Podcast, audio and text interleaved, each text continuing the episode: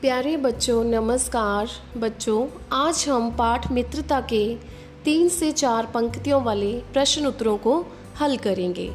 तो बच्चों, पहला प्रश्न है, विश्वास पात्र मित्र को खजाना, औषध और माता जैसा क्यों कहा गया? उत्तर, विश्वास पात्र मित्र को खजाना, औषध और माँ जैसा इसलिए कहा गया क्योंकि विश्वास पात्र मित्र से बड़ी भारी रक्षा रहती है। जिसे ऐसा मित्र मिल जाए, उसे समझना चाहिए, उसे खजाना मिल गया।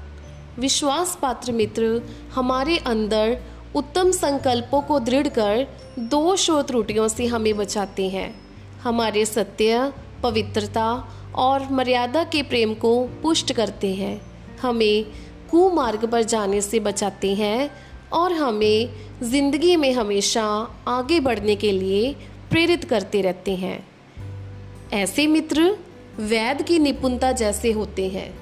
वे माता की तरह धैर्य और सहनशीलता के साथ हमें ठीक मार्ग पर चलने के लिए हमेशा प्रयत्नशील रहते हैं।